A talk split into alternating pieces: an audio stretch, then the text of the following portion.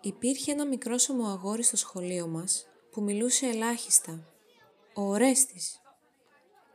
Έκανε παρέα μιας στο τόσο με τους μηχανόβιους, αλλά δεν είχε παπάκι. Κάπνιζε από νωρίς. Δεν ξέραμε κάτι για κορίτσι και το χιούμορ του δεν τέριαζε με κανενός. Κατάπινε δύσκολες μέρες από τους νταΐδες. Περνούσε αν χρειαζόταν ποτέ απαρατήρητος, με το τηλέφωνο στο αθόρυβο και σφιγμένο στο χέρι να φαίνεται ακόμη η σελίδα με τα αντρικά κορμιά που χάζευε με θαυμασμό. Το αγόρι φορούσε φαρδιά πουλόβερ και στενά παπούτσια και κοιτούσε τον εαυτό του κάθε μέρα στον καθρέφτη με αναστεναγμούς. Ήξερε βαθιά μέσα του και από πολύ, πολύ νωρίς ο Ορέστης ότι αυτό που έδειχνε το γυαλί δεν ήταν η πραγματική του εικόνα. Αυτά τα χέρια, αλουνού, τα πόδια, ο λαιμός, οι γωνίες του, όλα αλουνού. Δεν ήταν δικά του. Ήταν ξένα. Κάποιος τα μπέρδεψε. Μα ήταν μικρός ακόμα και περίμενε όσο μάθαινε τι είναι άντρας. Έβλεπε το σώμα του να αλλάζει, όχι με την ίδια ταχύτητα όπως των υπόλοιπων αγοριών, ούτε με τον ίδιο βίαιο ήχο που κάνουν τα κόκαλα όταν τεντώνονται και οι τρίχες όταν μακραίνουν. Άλλαζε μα δεν άλλαζε προς τα εκεί που ήθελε να αλλάξει. Έδωσε όση υπομονή μπορούσε. Λίγα χρόνια πέρασαν, πέρασε και εκείνος κάπου και έφυγε από το σπίτι.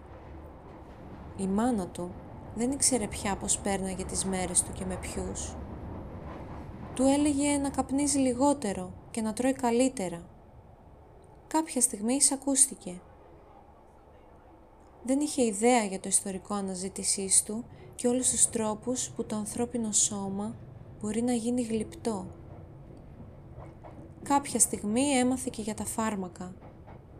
Μα χάρηκε που το παιδί της ήταν καλά, αρκεί να πρόσεχε.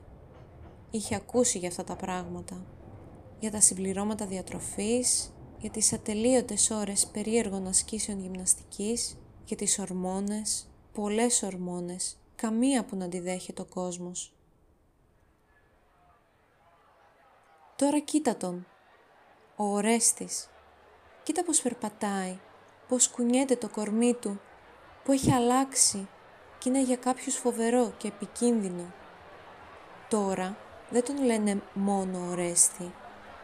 Έχει και ένα άλλο όνομα για όταν ανεβαίνει στη σκηνή με ένα μικροσκοπικό βρακάκι και επιδεικνύει το έργο του που του φάγε τόσες λόξες και δάκρυα και χρόνια για να το φτιάξει.